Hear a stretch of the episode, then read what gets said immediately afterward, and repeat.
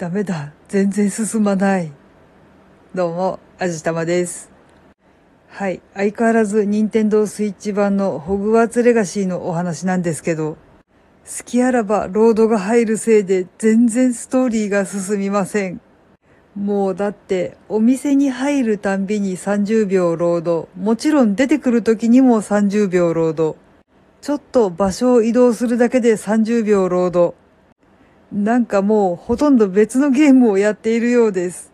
そう、ちょっとくどいようなんですけど、下手に PS5 みたいにサクサク動くハードで遊んでしまったもんだから、どうしてもイライラしちゃうんですよね。明らかにゲームのテンポをおかしくしてしまうし、何よりオープンワールドの意味が全くありません。ああ、そうそう、ちょっと一つ報告したいことがあったんですけど、ポルターガイストとかゴーストとかって実体がないはずですよね。ホグワーツレガシーって、ハリーポッター本編の世界より100年前の世界なので当然のことながら本編に出てくる人たちっていうのはいないわけなんですけど、でもちょいちょいいるんですよね。まあこの場合はポルターガイストなんですけど、ピーブズという名前のポルターガイストがおりまして、あっちこっちでいたずらというにはちょっと同行したようないたずらをやらかす、なかなかのクセ者がいるんですけど、ポルターガイストなので当然実体なんてないわけですよね。というわけで PS5 版で遭遇した時には、ぶつかるように歩いても当然のことながら素通りしてしまうわけです。でもね、スイッチ版に出てきたピーブズに同じことをしてみたらぶつかるんですよ。普通に人とぶつかったみたいに通れなくなるんですよね。え、もしかしてパワーアップしてる？物理的に？人に対して当選簿できるようになってる？なんかそれやばくない？もうそうなってくると悪ふざけとかいたずらで済まなくなってくるような気がするんですけど。